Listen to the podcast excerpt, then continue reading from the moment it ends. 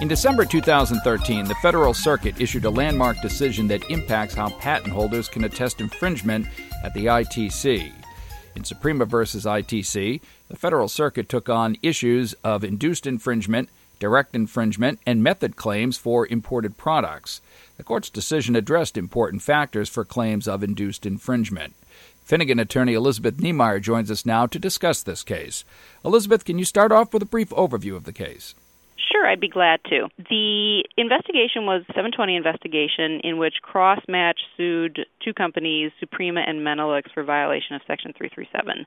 They asserted infringement of three different patents, one of which was a method patent or only included method claims, and the other two were apparatus patents.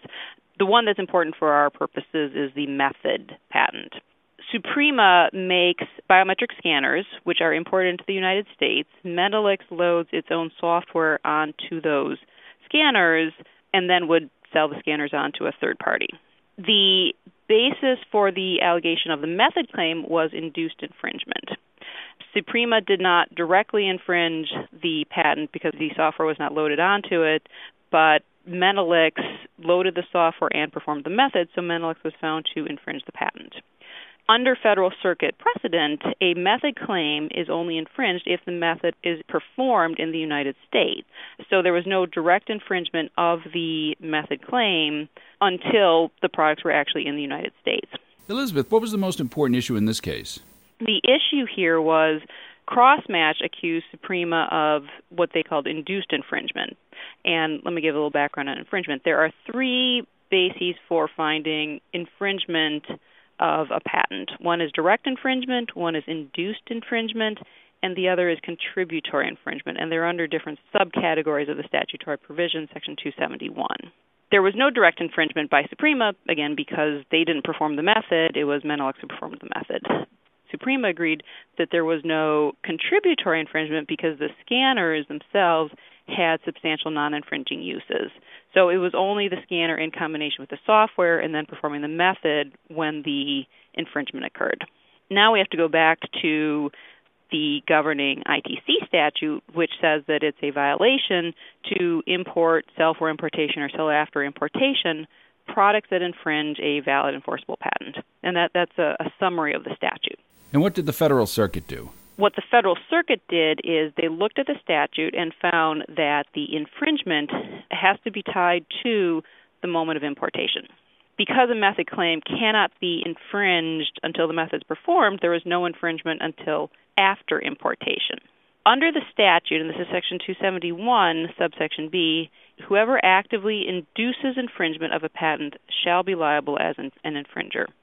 So the induced infringement does not happen until the direct infringement occurs, which means there can be no induced infringement until the moment of infringement, which, particularly with a method claim, can't happen until everything has been performed in the United States, which is after importation.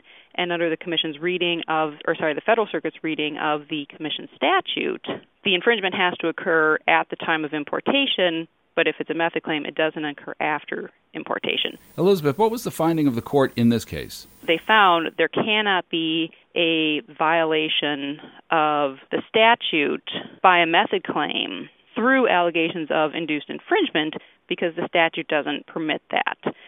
There was a lengthy dissent, which I won't go into, but what the majority held is that the infringement is measured as of the time of importation another factor that went into it that I think is worth mentioning is the fact that given that the Commission's remedial powers extend to the ability to exclude infringing articles, that was, I think, part of the Federal Circuit's consideration in measuring it at the time of importation. But they also looked really directly at the statute and determined that infringement has to be at the time of importation. What must a complainant now do regarding infringement in the wake of this decision? One thing that a complainant needs to do is, before bringing a case to the ITC under the current precedent, is take a look at the asserted claims and see if any of them are method claims. If they're method claims and the allegation is going to be one of induced infringement, the complainant quite likely wants to reconsider and not assert those claims.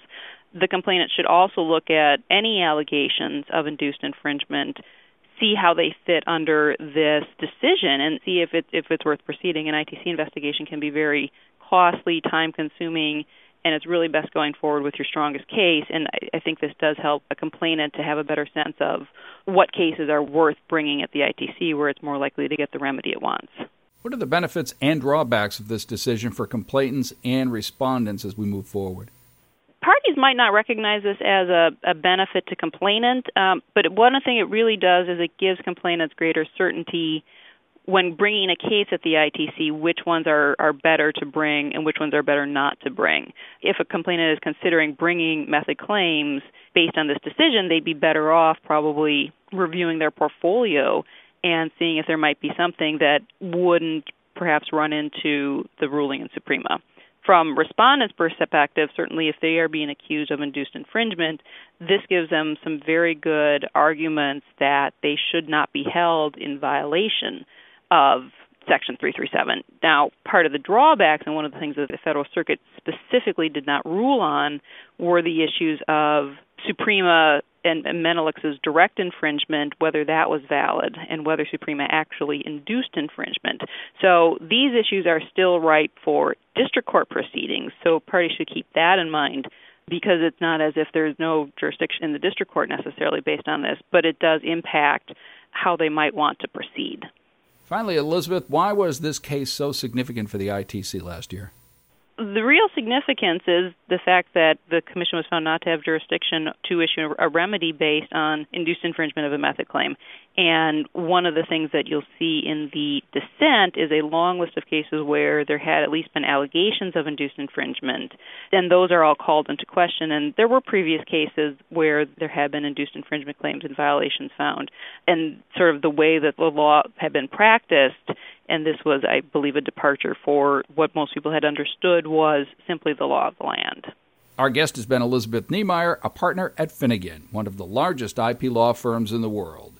For more commentary on intellectual property news and issues, to listen to other podcasts, and to receive additional information on the firm, please visit www.finnegan.com. Thank you for listening to this podcast from Finnegan.